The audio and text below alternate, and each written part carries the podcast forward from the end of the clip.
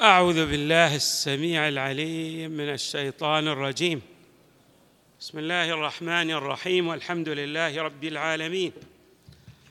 والصلاة والسلام على أشرف الخلق سيدنا ونبينا محمد وآله أجمعين الطيبين الطاهرين.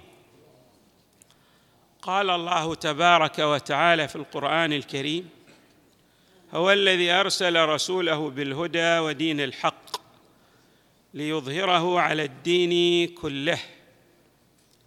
هذه الآية المباركة من أوضح الآيات التي تدلل على مسألة الإمام المهدي عليه السلام.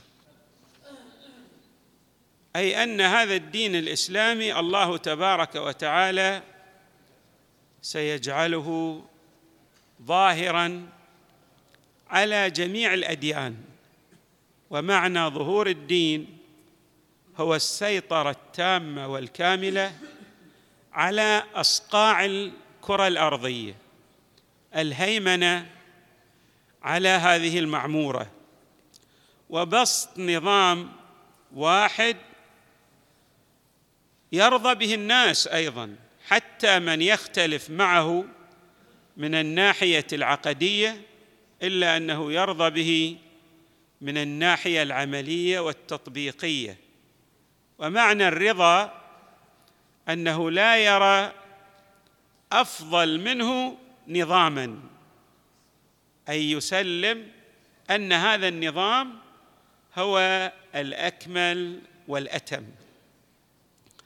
وذلك لما يرى فيه من عدل يتجسد في عالم الواقع. الجميع يرى هذا العدل. ليس فقط عدل وإنما هذا العدل يتجسد. ولهذا جميع الروايات أو الأكثر الأكثر من الروايات إذا صح التعبير التي جاءت تشير إلى هذين المعنيين. المعنى الأول أن العدل سيعم الكرة الأرضية. والمعنى الثاني أن هذا العدل يتجسد. يرى كما نرى كما يرى بعضنا بعضنا الآخر. نراه بوضوح تام وبين. طبعا عندما نتحدث عن هذا الموضوع الأكثرية من الناس لا تؤمن بهذا من الناحية الواقعية. الأكثرية من الناس لا يؤمنون بذلك حتى من المسلمين. أي يرون أن مسألة تطبيق العدل هي من المسائل يعني القيمية المثالية التي لا يمكن أن تتحقق في عالم الواقع. وحتى الفلاسفة ينظرون إلى أن العدل لا يمكن أن يتحقق. يعني مثلا نتشه وهو من كبار الفلاسفة الأوروبيين يقول إن العدل يعتمد تطبيقه على مسألة تكافؤ القوة. إذا هناك قوة مكافئة لي سأعدل وإياها.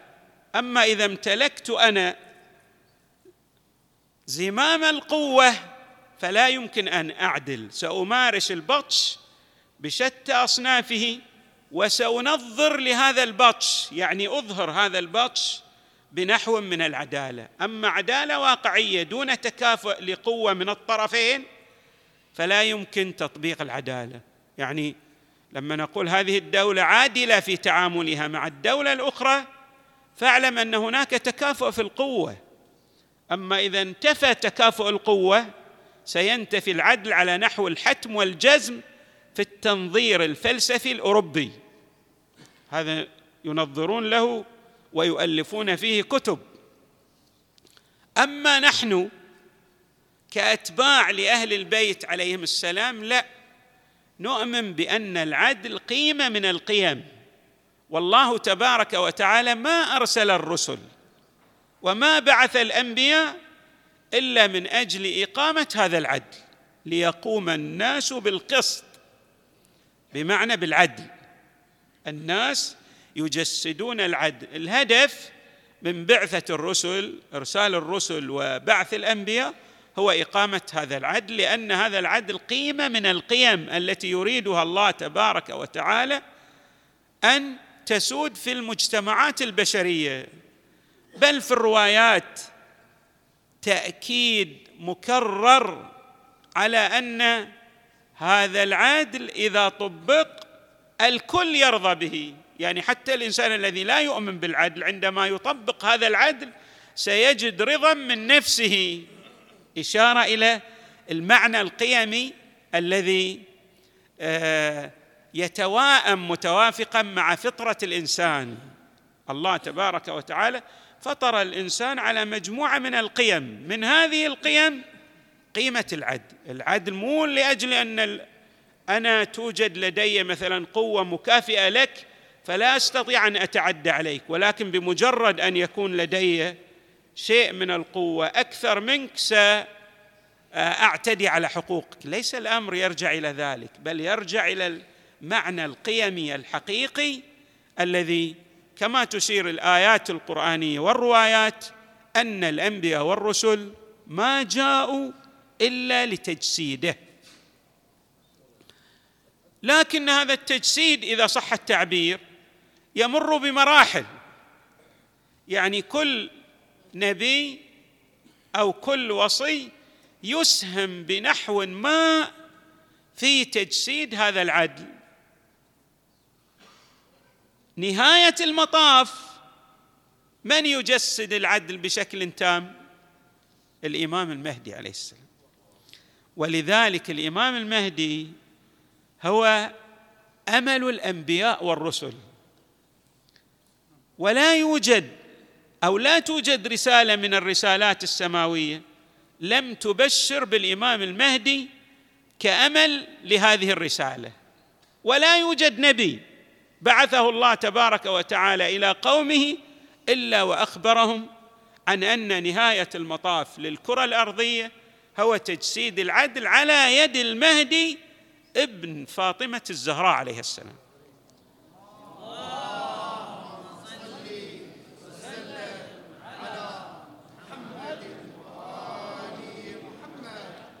ولهذا تجدون في العشرات من الروايات ليس في رواية واحدة أو في اثنتين.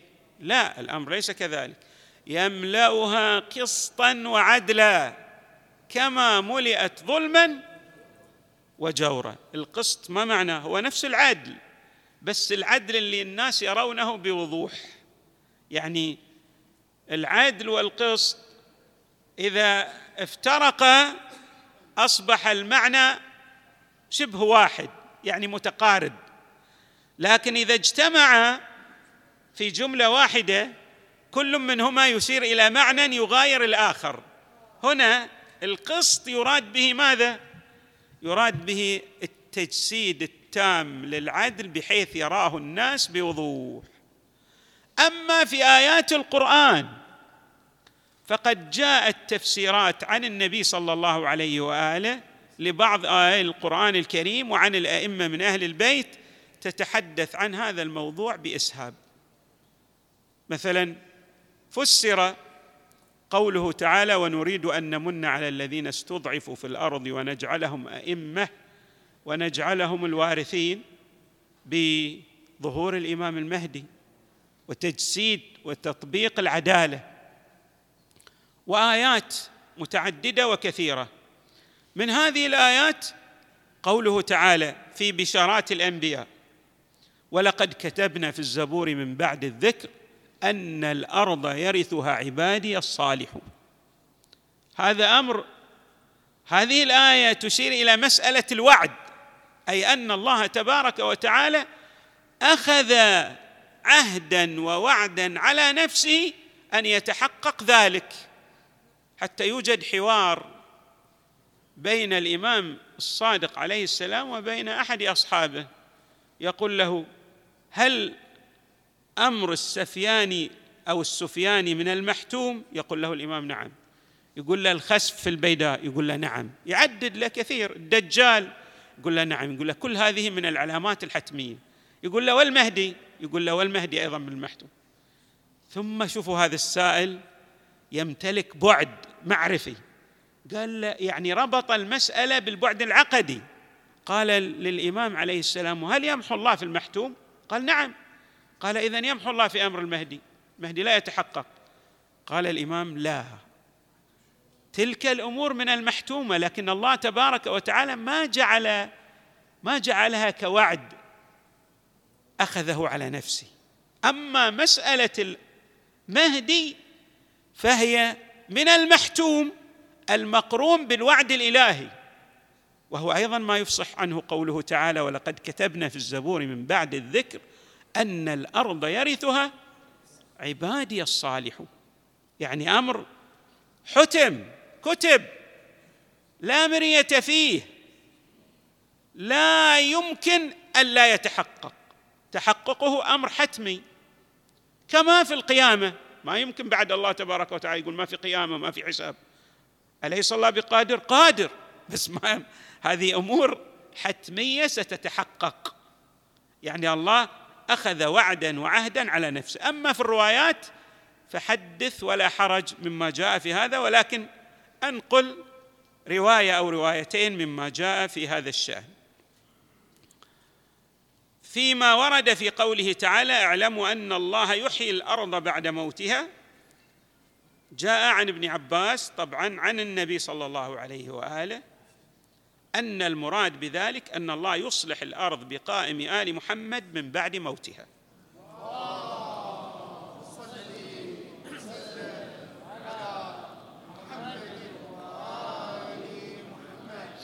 ومن بعد جور أهل مملكاتها بمن يصلحها؟ بالمهدي عليه السلام. أيضا هذا المعنى جاء رواية عن رسول الله صلى الله عليه وآله الطاهرين أيضا في تفسير أن رسول الله صلى الله عليه وآله قال